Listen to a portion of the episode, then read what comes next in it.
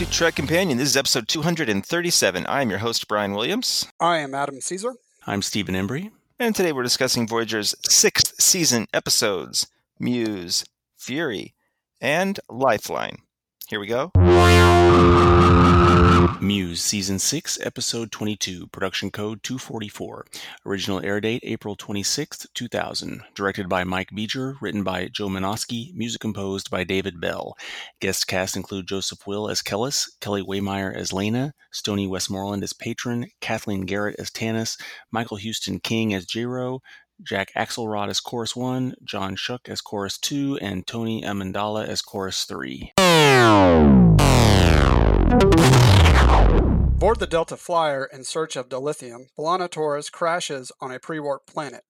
She's found unconscious by a local, Kahless, the poet who believes her an eternal, a superior being sent from heaven. He writes the away mission of B'Elanna Torres, a Voyager play based off her logs, which he performs with his meager acting troupe.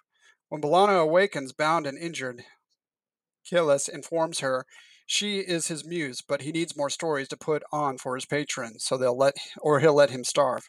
B'Elanna makes him an offer. He will retrieve dilithium in return for more stories about Shining Voyager far from home.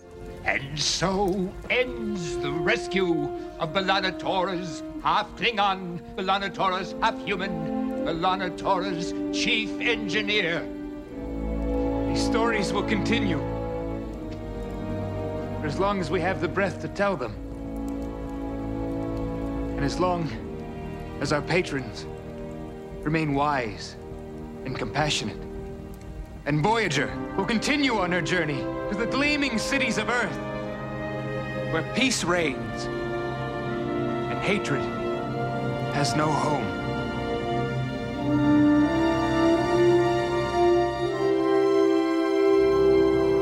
Muse. I remember the first time I saw this episode really being taken by it, like really being blown away, like thinking it was one of the best episodes they'd ever done.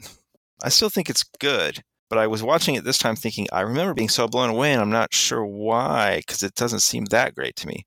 And then it came to the end, and I, and I do think that the ending, the last 10 minutes or whatever, are pretty spectacular, uh, writing and performance wise. But I guess this might be an example of an episode that has decreased a bit in value for me. It's still very good, but I do remember really being just floored by it years ago.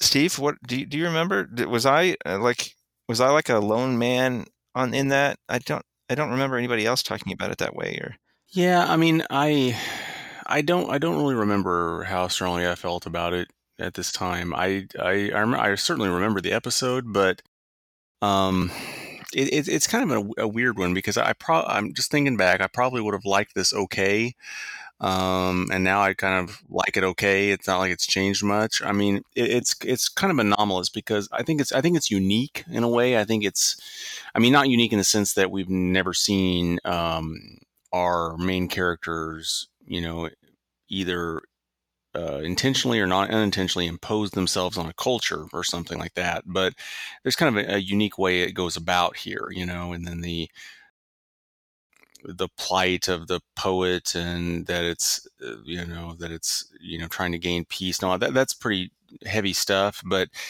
it it almost feels so um, outside of of what we're used to that it's I don't know. I, I, guess what I'm saying is I didn't feel much throughout a lot of it. You know, like toward the end, I mean, I thought that okay, this there's a lot of gravity here. You know, the the what they what they're, they're accomplishing, what they're doing, and um, Torres is on board. And it's almost for for Torres, it's almost kind of a whim. You know, I, I want to help out what's going on. I'm I'm you know I'm I'm into this or whatever, but you know for this culture it, it's huge it's it's like a make or break changing at least this this small part of this culture and that's interesting um, but I don't I don't know. For some reason, I didn't have a lot of um, I didn't have a lot of um, I, there was there wasn't a lot in me that felt for this episode. You know, I didn't feel like emotionally into it much. I mean, I, I kind of liked it fine objectively, but it didn't like really, you know, compel me that much in some way. I'm not sure why.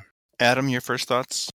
Yeah, I think I pretty much feel the same way as Steve. I I actually like this episode, but I kind of think it's also flimsy Um, and the reason I like this episode is because I I respect or I like what they're trying to do and say in this episode. I mean, it's a story about telling stories, how a how a story is put together, um, the mythology of a story, you know, the hook of a story, how an end, the ending of a story, and how um, uh, an impactful story can change hearts and minds. So, I think that's what they were trying to do in this episode. It just it does, doesn't really come across very well, and I think that's for the reason Steve was saying. You know, you in the 45 minutes or so that you have in this, it's hard to get emotionally attached to um to the you know the you know the guest stars that are on here, and um like I said, it's a little bit flimsy because uh, B'Elanna doesn't really seem to be very interested until the end um, um, with what's going on,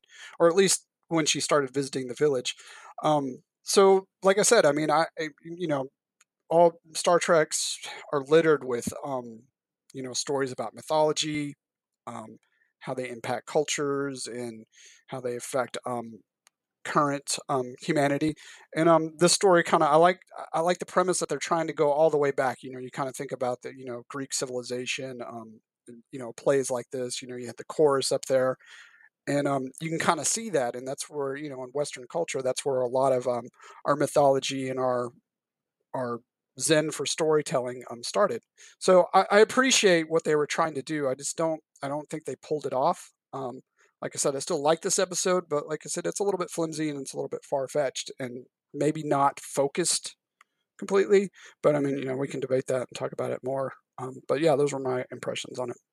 I think it feels pretty focused. I just I think that maybe it starts to feel a little bit not about our characters. I mean, it is in a way because the play is about our characters, but they're you know variations and things on them. But that one element of it, the the idea that you know, to, of of the impact that stories can make, um, the power that these stories can have, and when the story is about relationships between people and like humanizing your enemy and stuff, and and you and you can really see uh, his benefactor.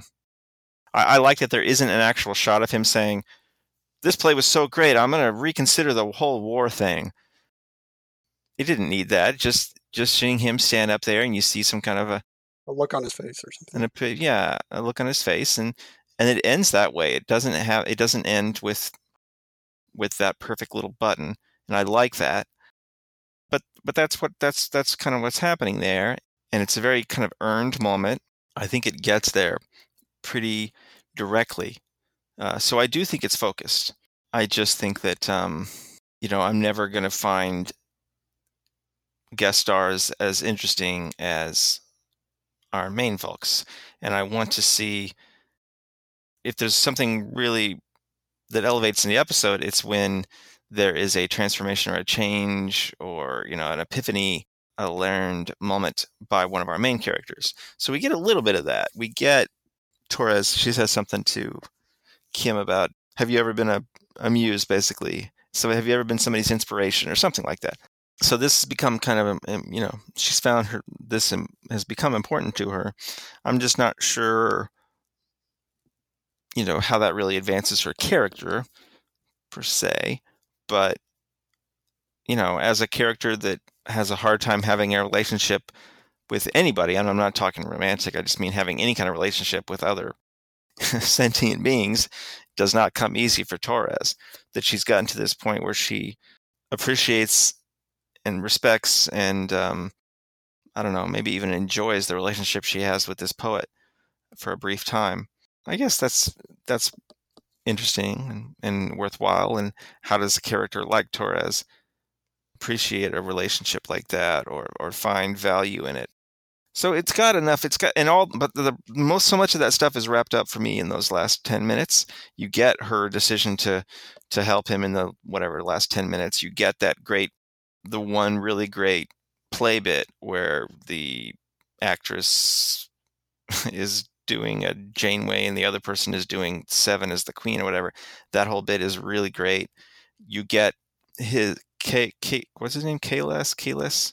I kept wanting to say Kahless because yeah, it's Kellis, but I keep wanting it's to not say Kahless. You get Kelliss's excellent speech. That little like you know, speech right that he that he uses to end the play that seems I mean it's really well written. His words are excellent. He plays it well. You get that right there. You get the benefactors change of heart and all, all that stuff is in the last like 10 minutes. So I'm sure that's why I was so taken by it before.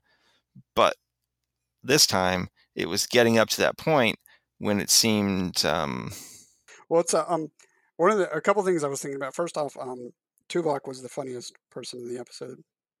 Uh, we've established Tuvok is the funniest character on the show, maybe in all of Star Trek. We that's I think you can make that argument for sure. Um, two, I'm like, I wanted to throw this out there, but I'm kind of glad they didn't bring it up. Um, there was no prime directive debate in this episode. I don't think it was needed, but I thought about it when I was watching it because I'm like, yeah, there's a prime directive stuff that you could mention here. So I just wanted to throw that out there. And um, lastly, I don't know. I mean, this episode probably might have could have been helped if there was a love interest between the two of them, but obviously they can't do that because Torres is in a relationship with Paris.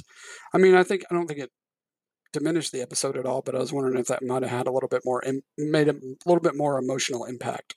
I think I liked it better without because then it then it would have been about that. It would have been about the, their separation and choice to leave and all that stuff, and it couldn't have been about what it becomes about, which is the muse and the power of a story and all that. I don't think I think that stuff would have all been like a would have been a, a been on the back burner and not as effective.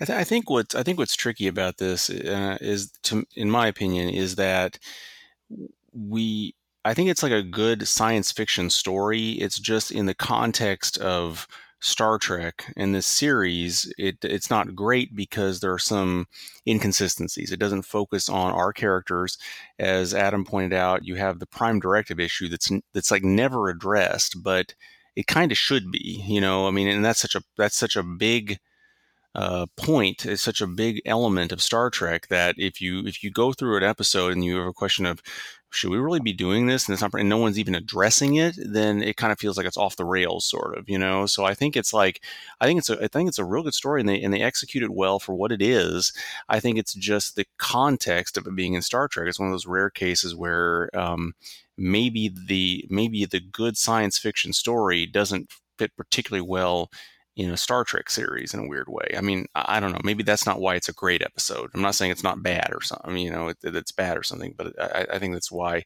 I can't feel that it's a great episode.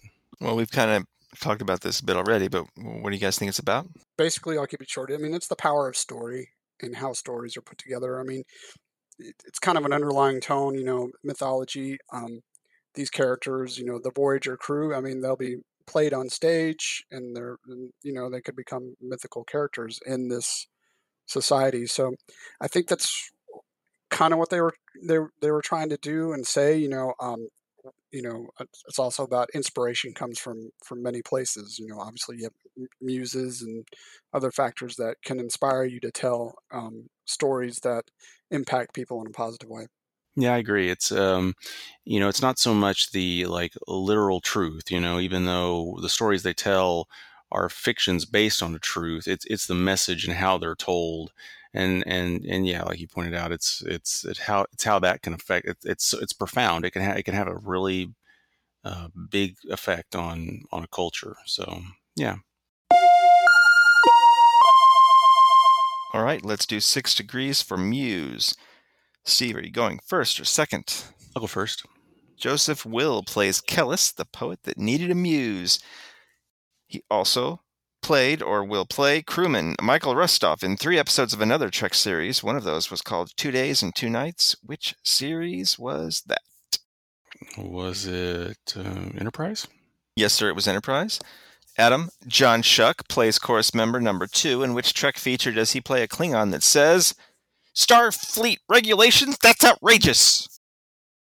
Um, four. Yes, sir. Hmm. I almost asked about Tony Amendola, hmm. um, who was another chorus singer. Not that he played any other Star Trek characters, but he was a regular on Stargate for many, many years.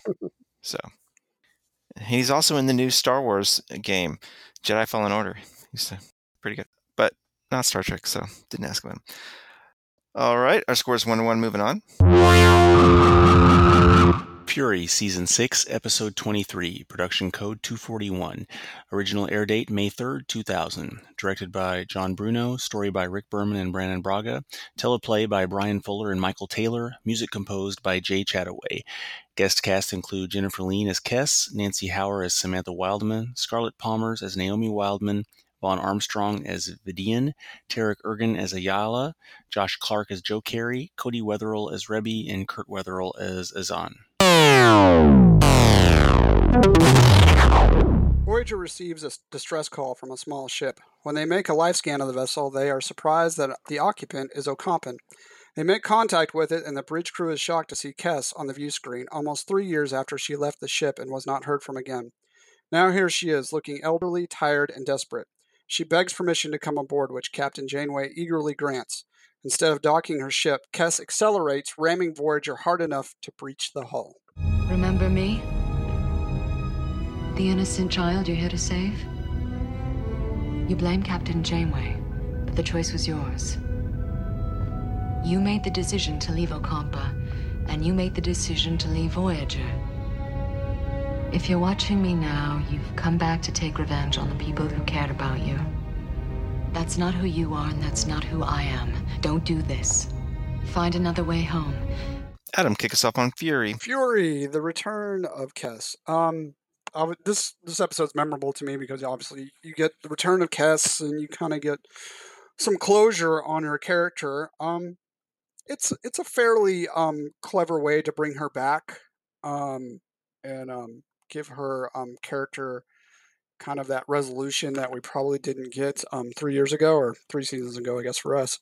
Um, so you know, obviously, you know, in the synopsis, you know, she comes aboard, she rams the ship, and um, she's trying to use her powers to go back in time to send her younger self back home because obviously she's been through some horrors in the last three years that has um, kind of made her crazy. Um, the the most interesting parts of the episode for me were was was Tuvok really, you know, um, him kind of going back and forth through time because he, you know, um, as was set up in the earlier seasons of Voyager that um, Kes and Tuvok um, have this um, telepathic connection. So that part of the story makes sense. It makes sense to have Tuvok kind of um, uncover um, what's going on in the past. You know, like I said, it's kind of it's nostalgic, and you know, it's kind of nostalgic um, to go back. You know, several years ago um, when Voyager was just getting underway. We get to see you know the crew on their you know original haircuts and that kind of thing. You get to see the Janeway bun, and yeah, it's you know you have the nostalgia of that, and um, so I mean the, the episode's fine. Um, I might I when I was rewatching it, I'm kind of I think I was a little bit more interested in what happened to her during that three years. I kind of wish maybe we'd have gotten a little bit more of that. But overall, I mean, yeah, it, it was it was cool seeing Kes back, going through the nostalgia, and you know, kind of getting some closure on her character. Steve? Yeah, I kind of, I, I, I don't think very highly of this episode, and I think I think more strongly that way than I did when it first aired. Now, I, I guess why is because, um, in, in a way, so you know, this is this is a the story by Berman and Braga. You know, even though the the the uh, teleplay is by uh, Bryan Fuller and Michael Taylor, but it definitely feels that way in a way. But it's also kind of feels like this is when I get sick of Berman and Braga or something in in a way. You know, it's kind of like it has their stamp, but it's kind of like just let's use this template on something that really shouldn't have that template or something. It, it's what what the shame of it is is that I think Jennifer Lien, I really like her as an I always liked her as an actress. I thought she did this character really well. She she plays the character well. I like um, it's always convincing, you know. I always always buy it, whatever she's doing, right? But um, it's kind of it's just kind of a disservice. I mean, like Adam said, you don't know what happened to her, all this, and, and it's really it's kind of baffling what brought her to this point in a way. You know, they even try to explain it right to you, which is kind of annoying too. Um, but it, it just doesn't seem to. I just I just don't buy that, and then you end up having this whole kind of like history, and I, and I think it's interesting and fun to see see the stuff from way back when. But the whole uh, Tuvok getting the uh, impressions of of the future stuff is a little is it's kind of wackadoodle. It doesn't it doesn't it's it's so out there that I don't even understand how it's how it plays a role. It's kind of it's just an excuse to show that something's going on and he's suspicious of what's happening. And then even by the the end of this, um, they you know they use that recording to convince her, and that just feels kind of shallow in a way. And also, I never understand why. How would they? How is this something that Tuvok and Janeway should share and never?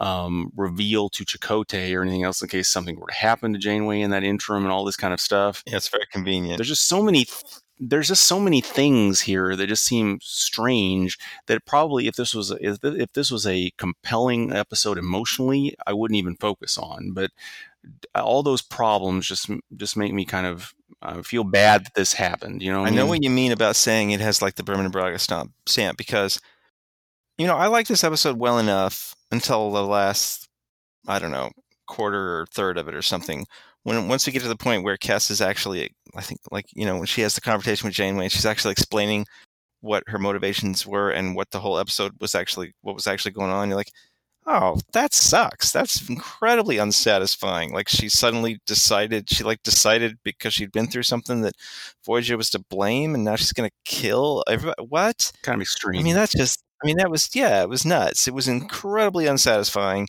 revelation about whatever the heck was going on the rest of the episode. You know, and then yeah, the denouement with the hologram. It's just it's not going to be satisfying. And then you know, having her leave the ship, you know, to head back to Ocampa. At that point, you're you're you've just you've lost me, and there's no emotional resonance of any kind. And that's yeah, it's the Berman Braga thing where you you know watching this episode actually reminded me of reminded me of how close we're getting to the thing that made me, I'm going to say it. Uh, I've softened on them over the years since, but at the time, the Voyager finale hmm. made me hate Berman and Braga. Hmm. It made me hate Berman. It really made me hate him. And I'm to probably, where I'm to feel that more and more as we get closer to it. But this episode reminded me of why. We can't have look, we're to bring Kes back. We have to have this crazy thing where she's in the and she's all old looking and she's going through the corridors and the whole ship is breaking apart and flying apart. And oh my God, that has to happen now. Why can't we just have a nice character piece where we get to send her off properly and right? Because, you know, the first couple episodes of season four, it was very clear we were getting rid of her for seven. You know, she didn't even really get a good sense. Why can't we just have a nice character beat? Why can't we have a nice character episode? Why does it have to be like this? The time travel and the crazy I'm here to kill you all and what the F, you know? And when we get to the Voyager finale, um, I'm gonna I, I'm gonna be absolutely livid and angry because it's all about a big spectacle action set piece crap stuff so that we can suddenly get back to earth in the last 10 seconds of the damn episode and get no closure whatsoever for any of our characters that we've been friends with and loved for 7 years straight. Oh yeah, I'm going to be very angry in about a season and a couple of episodes. But here we get a little taste of it because why can't we do that? Why are they so afraid to have like a, like a next gen family, an episode like that? Why are they so terrified of this? Why does it take people like Michael Piller and uh, uh, Ron Moore to be able to do things like that? Why why do Berman and Braga things have to have to be walking through the corridors with crap exploding and going through time whenever this was a main character for three years and she deserved a good dramatic send off and we couldn't give it to her because it was more important to have explosions. It's a television show that we love these characters and we spend 26 episodes with over the course of a season and that's all I want to do is say goodbye to this woman. So, audience, we'll make sure um, Brian hits one of his legal dispensaries before we do that last episode.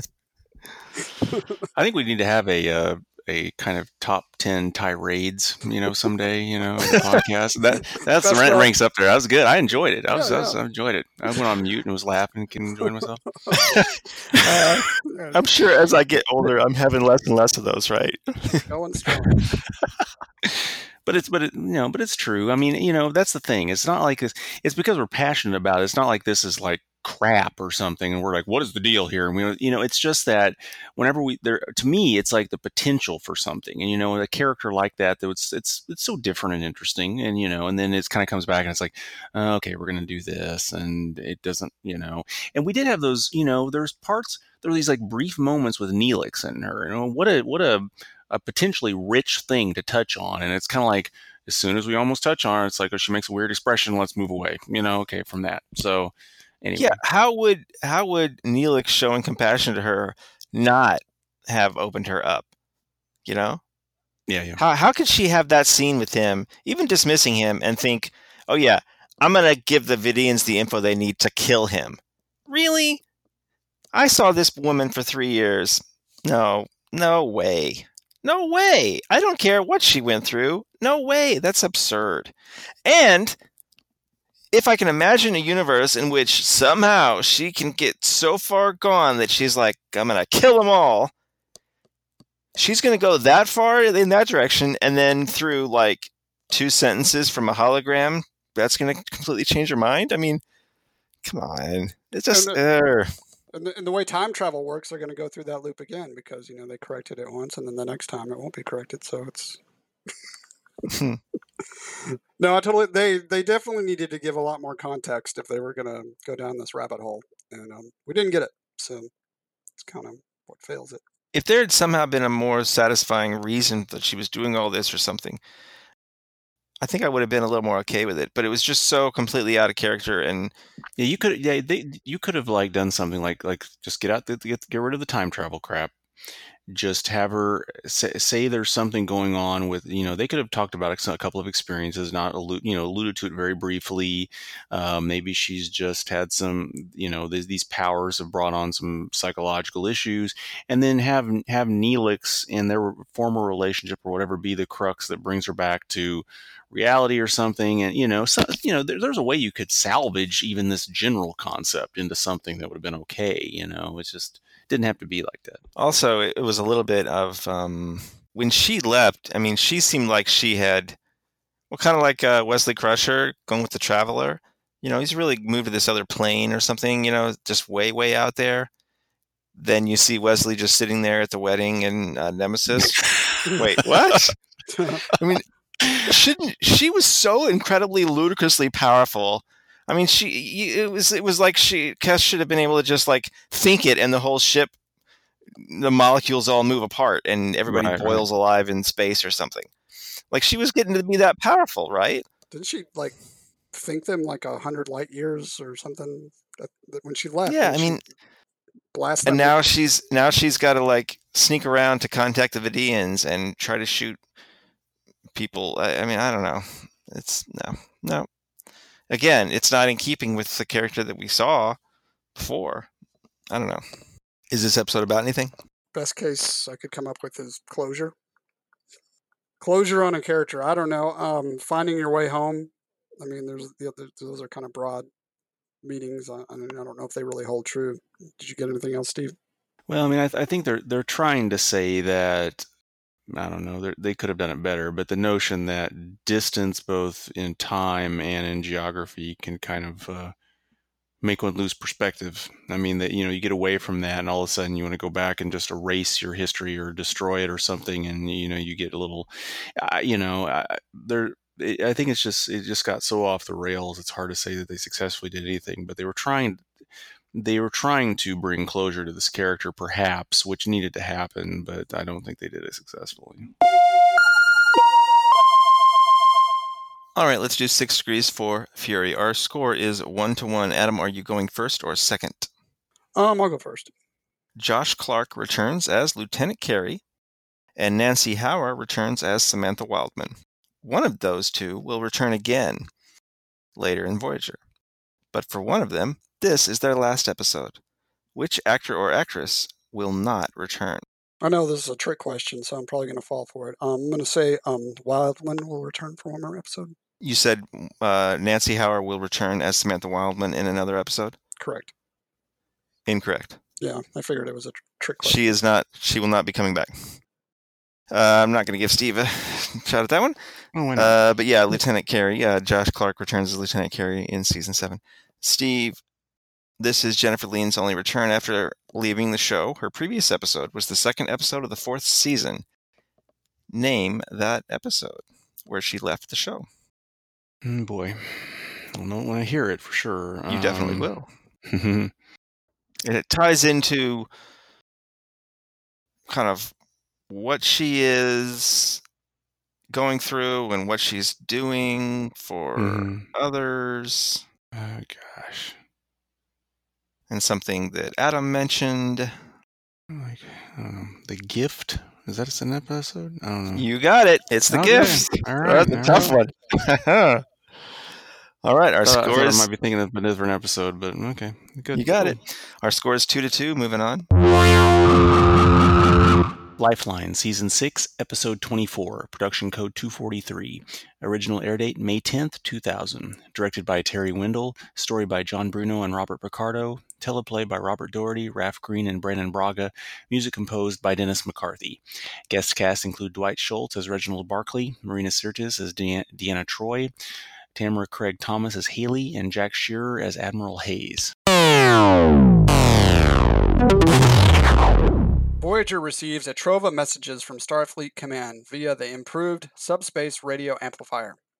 The Doctor receives a personal message from Lieutenant Barclay and learns that Lewis Zimmerman, the creator of the Doctor's emergency medical hologram program, is dying, and no Starfleet medical personnel can determine the reason.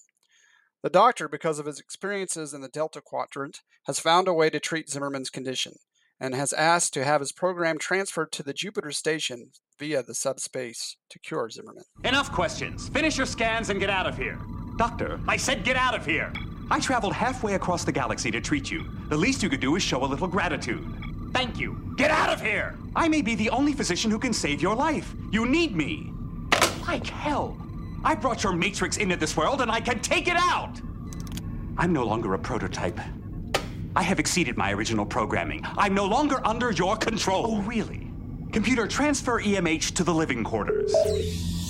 Well, if you love Picardo as much as I love Picardo, then double Picardo means it's double the fun. Uh, and I do enjoy this episode a lot. A lot. It's great. It's really fun. Adam, what do you think of this one? Um, I, yeah, I totally agree. It's um, it's it, there's a little bit there's something in this episode I think for everybody. It's um, it's funny. Um, there's um, there's some drama to it, and um, and it kind of speaks to um, you know, the mirror image of yourself. You know, like looking yourself in the mirror and and seeing what you don't like. Um, and there's also um, personal failure with um, Zimmerman, who feels you know that he that he failed in this program. It was like a, you know it's explained in the episode that the um, EMH one was the biggest failure of his career, and it, and you, you can kind of feel that because it's it's modeled so closely to himself, personality wise. You can see you know that the the doctor and him are, are very much alike in their personality. Obviously, they look alike. So um, you i mean yeah you get you get humor you get a psychological analysis um, you get nostalgia in this episode obviously with troi and barclay being very much involved in this episode so there's a lot here to take in that's um, enjoyable for to me for star trek fans all over the place i mean you, you get a lot and you, like like you said brian um Picardo is great he's one of our favorite um, characters of all time so um, yeah you get double scoops in this episode. So yes, it's um it's an excellent episode um, that I thoroughly enjoyed. Steve? Yeah, I really like this, and I echo what Adam said. I, you know, I, I, I mean, there's some logic stuff in terms of Janeway actually letting this happen. You know, the risk involved. You know, if you get kind of technical with it, of sending him on to do this, but you know, it, it's paid off with what they do, and and what's so interesting is kind of the character study here because essentially you know it, it, that that character study is is centered on not one of our main characters yet he looks just like one of our main characters and it was the inspiration and the creator of one of our main characters. And so um, you know there's there's a there it, they really they really go deep into that you know with the time they have. They um, ex- explore that idea of you know what one feels in terms of how sensitive they are about the success of one's creation. You have the parent child thing. I mean that's that's clearly what they're going for here and how that reflects on someone and the, and the kind of the sensitivity to it and why he initially why you know the doc Zimmerman initially rejects the notion of him of a, just any Mark One hologram helping him out or whatever and and so on. It um, and, and yeah the the uh, Barclay and Troi and all that stuff coming back. I mean, yeah, it, there's just a whole lot. There's stuff for Trek fans, and it's a and even even without those elements, there's there's something here to make it a satisfying um, satisfying story um, in terms of the exploring one's psychology and motivations and what makes us tick and that kind of stuff. So yeah, I really like this. Well, it's interesting to think like the last time we saw Barclay, Dwight Schultz play Barclay in a Voyager episode, you know, it was a it really was a kind of a Barclay episode. He was going into the his holodeck and seeing our Voyager characters, but they were his holodecky versions of them. And I mean, it was really a Barclay episode that significantly featured Troi with all the flashbacks. You know, he's telling the story and stuff. But here it feels like a Voyager episode. It feels like a Doctor episode that Barclay and Troy play a relatively minor role in but it's so great that they they were happy to do the episode even given that you know? Yeah yeah. Because you could totally this episode would completely have worked without barclay or troi.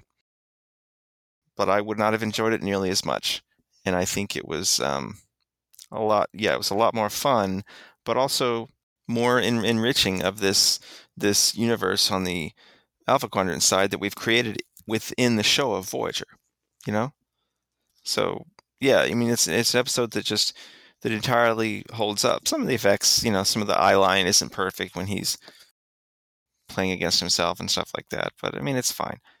This episode also kind of reminded me of the I'm you know you can tell me Steve you're the episode king. Um, the episode of Next Gen where where Data met Soong.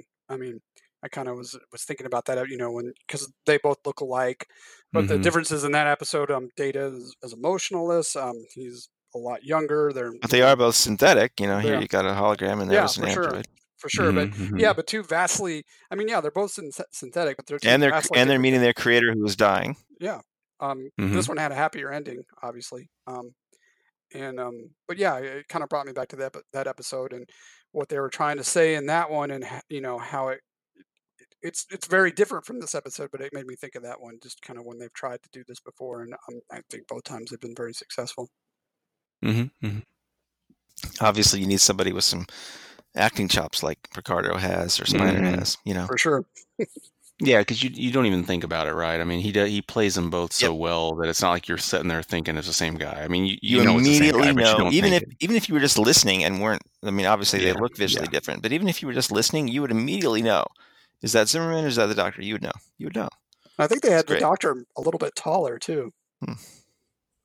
Well, I think maybe he's probably because he's slumping yeah, his ailments and whatnot. But yeah, yeah. What's this episode about? Well, you know, there's the the obvious tones. You know, you know, saving a parent, or you know, in the doctor's case, saving his creator. You know, there's a there's a family element there that um, we can all relate to, and that's kind of the argument that he he made to Janeway to convince her to let him go. So there, there there's that part about it. Um, but it's but what I was saying earlier, it's also like you know looking yourself in the mirror. And you guys are right; these these characters are are vastly different, but they're also the same in a lot of ways. Um, and that's because you know Zimmerman, you know he he used a lot of his personality in this program. Obviously, the Doctor has evolved into his own functioning, you know, sentient life form. But I mean, you can kind of see that that father son relationship. Um, you know, knowing your where you come from and knowing your parents gives you a better sense of who you are and who you can be. So I think that's kind of what they're trying to say here. Yeah, it's it's you know the parent child relationship. It's so complex, and there's so many uh, so much to that, and and and it, it's all kind of wrapped into one because while you know there's not a biological thing here in terms of passing on one's DNA, where you can literally say some characteristic is because it's very close to that because he's programmed to have the characteristics of of Zimmerman, you know, and and it's it's his his work and in in that way it parallels the raising of a child. And so that's definitely what they're going for, I feel here, is that whole complex parent child relationship and the sensitivities a parent has to seeing how a child like ends up or grows up you know what what do they have what do they have to offer? And you know it's your job to raise them and support them but you also see that reflection you know in this case it's literally looks just like him but you know in, in well we literally don't have that kind of thing in in our in our world we we see it still. It's like the genetic offspring they you know it's if if there's a failure is it my fault? If there's a success how much is it attributed to me and what could I have done more and and all that and they and they and they wrap all that up really well um, with a whole lot of stuff going on given the length of the episode. So yeah, I, I think they I think they did a really good job with it. Yeah, you had um, I, there was something when you were speaking, Steve, made me think. You know, there's a redemption factor in this as well. You know, Yeah, because yeah. Zimmerman Zimmerman feels like the EMA, you know, the doctor is his biggest failure in life, and you know, and uh, to you know the you know maybe redemption is not the word, but the realization that no, this isn't the biggest failure of life. This might be your biggest success.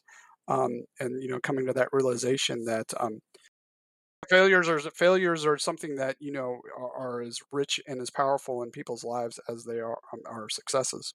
but also that that failure is so much like like like self-defined.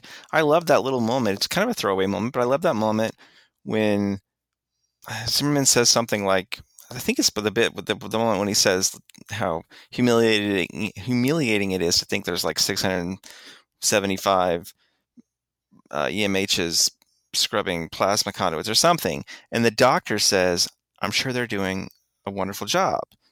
hmm there's you know there's like a different perspective here and uh, i love that that that kind of little moment too you know uh, one other interesting thing about this episode that i looked up and i'm not asking about in six degrees because it's not really appropriate for that but picardo has a story by credit on this episode because he came up with some of the ideas here and it's only the second time that that there's been a star trek episode with um, uh, one of the main casts as uh, getting a writing kind of credit. The other time being uh, Walter Koenig on uh, the animated series.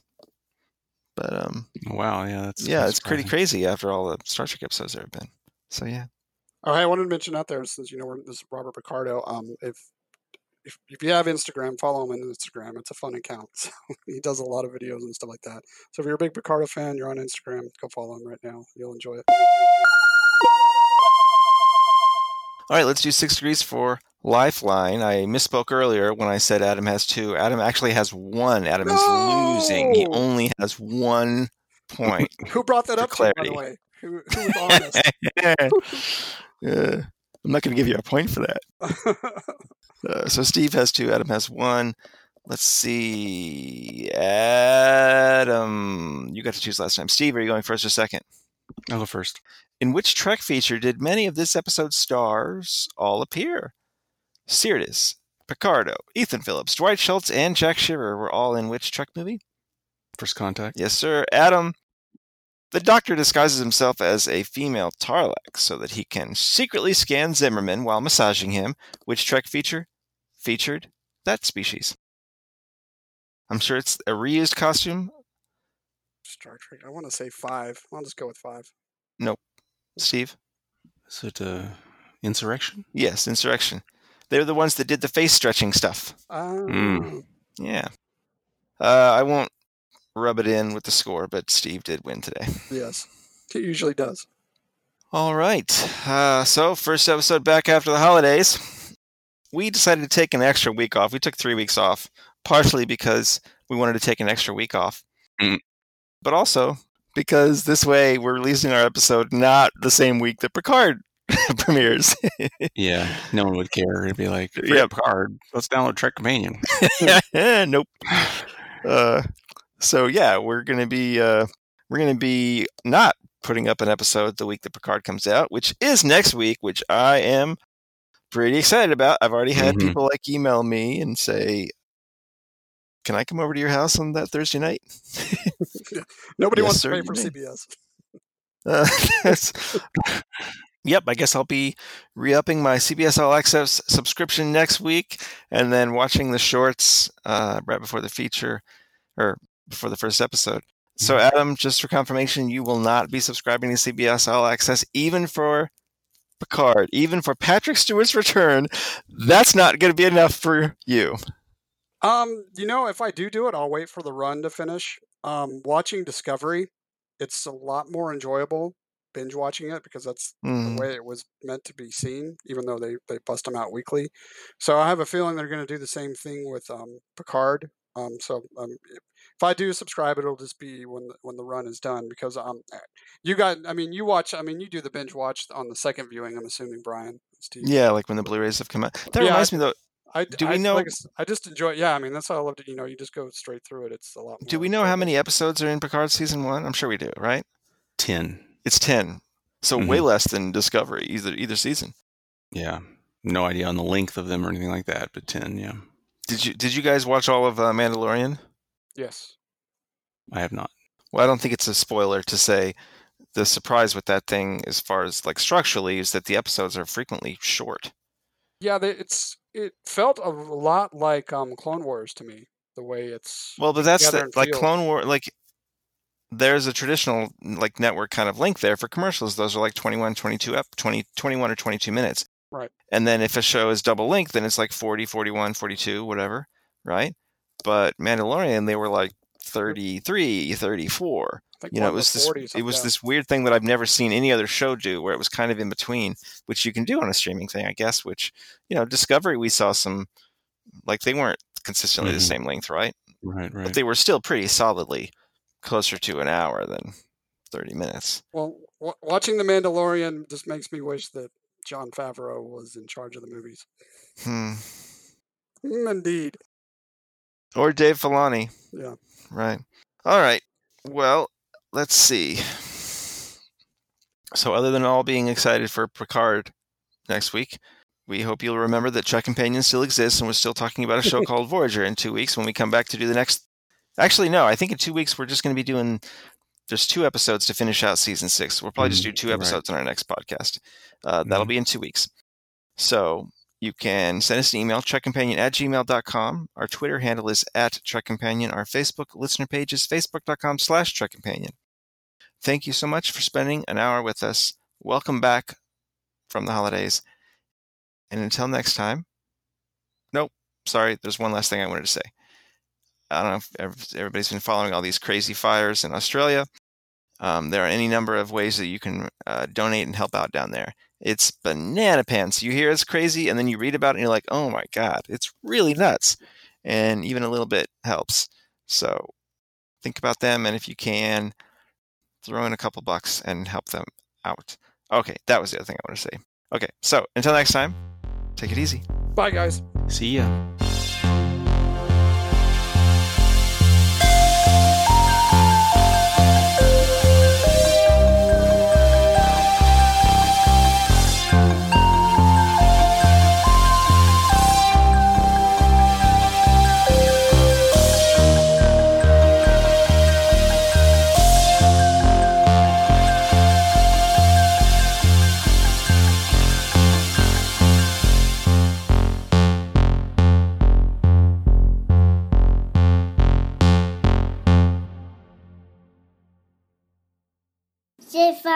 I passed it.